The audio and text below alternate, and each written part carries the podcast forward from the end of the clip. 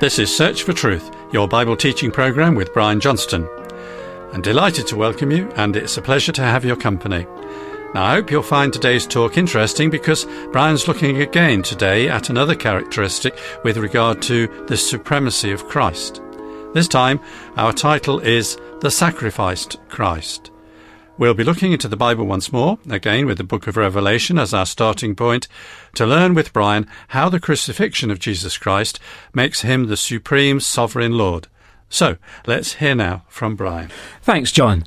And in this study, we're continuing our look, as we've heard, at some of the rewarding truths about our Lord as we continue our focus on the last book of the Bible, the book of the Revelation. In Revelation chapter 5, there's a moving description of Jesus as the sacrificial lamb. The description tells us that the lamb had been slain. But the amazing and wonderful thing in John's vision is that it was also standing. Let's hear the Bible text we're talking about from Revelation chapter 5 verse 1. I saw in the right hand of him who sat on the throne a book written inside and on the back, sealed up with seven seals. And I saw a strong angel proclaiming with a loud voice, Who is worthy to open the book and to break its seals? And no one in heaven or on the earth or under the earth was able to open the book or to look into it. Then I began to weep greatly, because no one was found worthy to open the book or to look into it. And one of the elders said to me, Stop weeping. Behold, the lion that is from the tribe of Judah, the root of David, has overcome so as to open the book and its seven seals. And I saw between the throne, with the four living creatures, and the elders, a lamb standing, as if slain, having seven horns and seven eyes, which are the seven spirits of God sent out into all the earth. And he came and took the book out of the right hand of him who sat on the throne. This is very precious in the original sense of the word. In the Old Testament, we sometimes read of the Word of God being very precious or rare in those days. Compare how we talk about precious metals or precious stones. Why are they precious? It's because they're rare. If they were common or easy to find, they'd lose their value. They're precious precisely because they're rare. The Old Testament talked about God's Word being precious at times when it was rare, when, as it says, there was no frequent revelation from the Lord through his prophets to his people. The Apostle Peter wrote about the precious blood of Christ in his first letter, chapter 1, verse 19. This is about rarity in the extreme, for we're talking about someone who's unique, without peer. This is what's communicated in the heavenly scene that John was privileged to witness in his vision of heaven. The question resounded in the vault of heaven Who is worthy? The response was a deafening silence. No one moved a pregnant pause, during which time John was moved to tears. He was then ordered to stop crying, and his attention was drawn to someone initially described as a lion, but who appeared as a lamb. The majesty and triumph of the man of Calvary, Jesus Christ, is presented in this dramatic way. The one who died the shameful death of the cross has now entered into his glory. The Apostle Paul spoke about his sufferings for Christ's sake. He said he bore branded in his body the marks of Christ. Those marks in Paul's body will heal. His new body will display no trace of them. But by contrast, the marks of the nails and spear and thorns will never be erased from Christ's body, the slain one who's now standing their continuing existence, the scars of a divine sacrificial love, will melt our hearts in worship in His presence forever. And so we return to the description which tells us that the Lamb had been slain, but which wonderfully also proclaimed that it was standing. Both verbs are in what's known as the perfect tense in the original language of the New Testament, this grammatical feature tends to emphasize the continuing effect of these actions. In other words, the results and benefits of Jesus' death are lasting. They're permanent, never needing to be repeated. When we carefully observe detail like this, as found in the Bible text, we see at once the error of any false teaching which might attempt or want to enact repeatedly the sacrifice of Christ. That's as utterly foolish as it is utterly unnecessary. What's more, the permanent standing aspect of the second verb indicates that following his resurrection, Jesus never died again. The Bible again and again resounds to the note of triumph that He ever lives to intercede for us, to save us to the uttermost, and to represent us before His God and Father. No Christian service would be worth a thing without the truth of this glorious fact. The same wonder is expressed vividly by Paul in what's been called his verbal shift of gears in 1 Corinthians chapter 15 verses 3 and 4 it says there, Christ died, meaning a one time act, was buried, again meaning a one time act, but has been raised, meaning he was raised and remained raised. When the Lord first appeared to the Apostle John, as recorded in the first chapter of the book of Revelation, he's described as the firstborn of the dead. And then later it's said that he's alive forevermore. Praise God for the Lamb that was slain but is standing. Because if Christ has not been raised, our Christian faith is an empty, useless thing. Everything stands or falls based on whether or not he is standing. But John reports from his insight into heaven that he stands. Death could not keep its prey. The gates of Hades could not prevail against him to keep him in its domain, the domain of the dead. As a result, he's building his church today, one new believer at a time.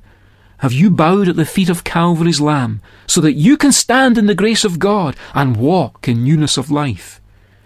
Just a word about the term Lamb. It's a common symbol in Revelation. 28 times Jesus is pictured as a lamb.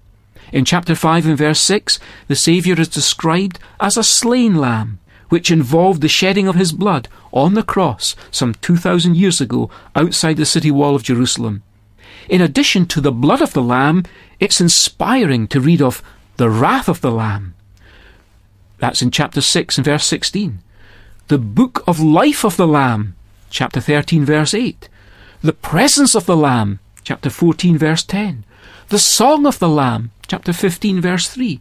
The marriage of the Lamb, chapter 19, verse 7 the marriage supper of the Lamb, chapter 19, verse 9, the wife of the Lamb, chapter 21, verse 9, the twelve apostles of the Lamb, in chapter 21 again, verse 14, and finally, the throne of the Lamb, chapter 22, verse 3.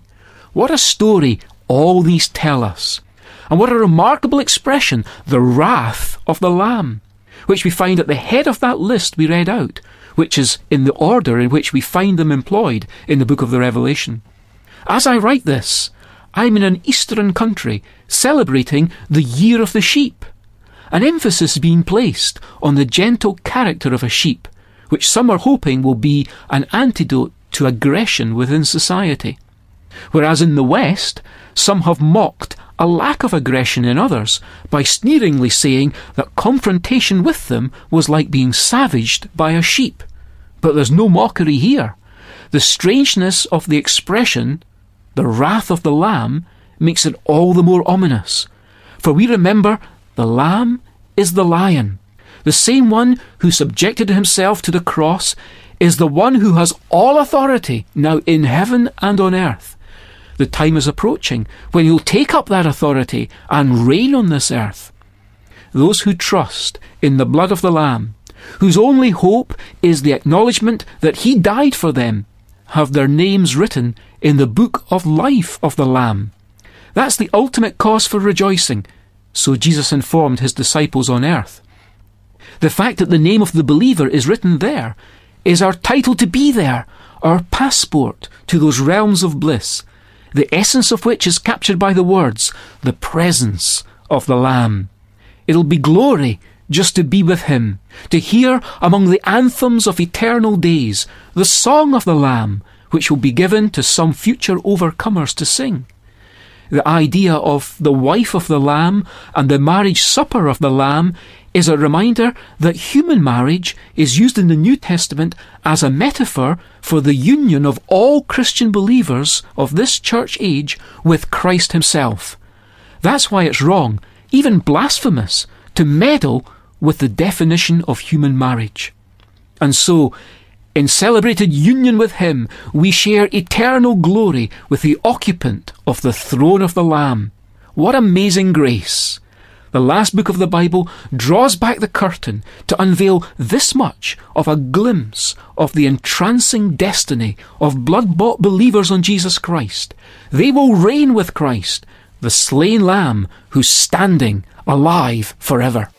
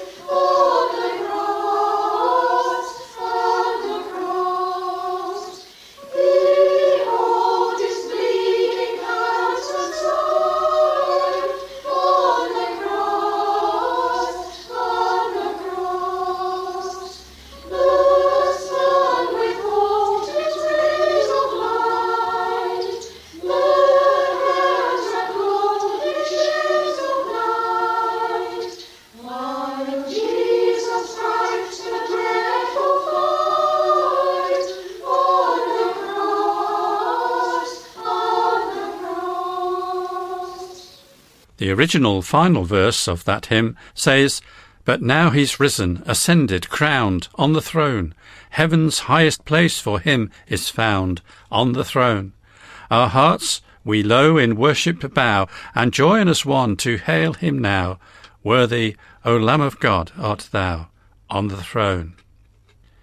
Now, don't forget, I'll remind you there's a transcript booklet containing all 10 talks of this series, and it's free, so if you'd like one or more, please tell us and ask for the title The Supremacy of Christ. And I'm about to give you our contact details now, so if you've got a pen and paper to hand, here they are. Search for Truth, Church of God, Downing Drive, Leicester LE5 6LN UK. I'll repeat that. Search for Truth, Church of God, Downing Drive, Leicester LE5 6LN UK. Our email address is sft at churchesofgod.info. And you may be interested to know that you can listen again to many of these broadcasts uh, off air uh, by audio podcast. Now, if you go on your computer to www.searchfortruth.podbean.com, you can browse the list of previous talks, which you'll see has been categorized to help you. So that's all that we have for now. Many thanks for the privilege of your company today. We do appreciate it, and next week's study focuses on the worshipped Christ. So please join us if you can. Until then, very best wishes from Bible teacher Brian, studio technician David, our singers, and me, John. Goodbye, and may God richly bless you.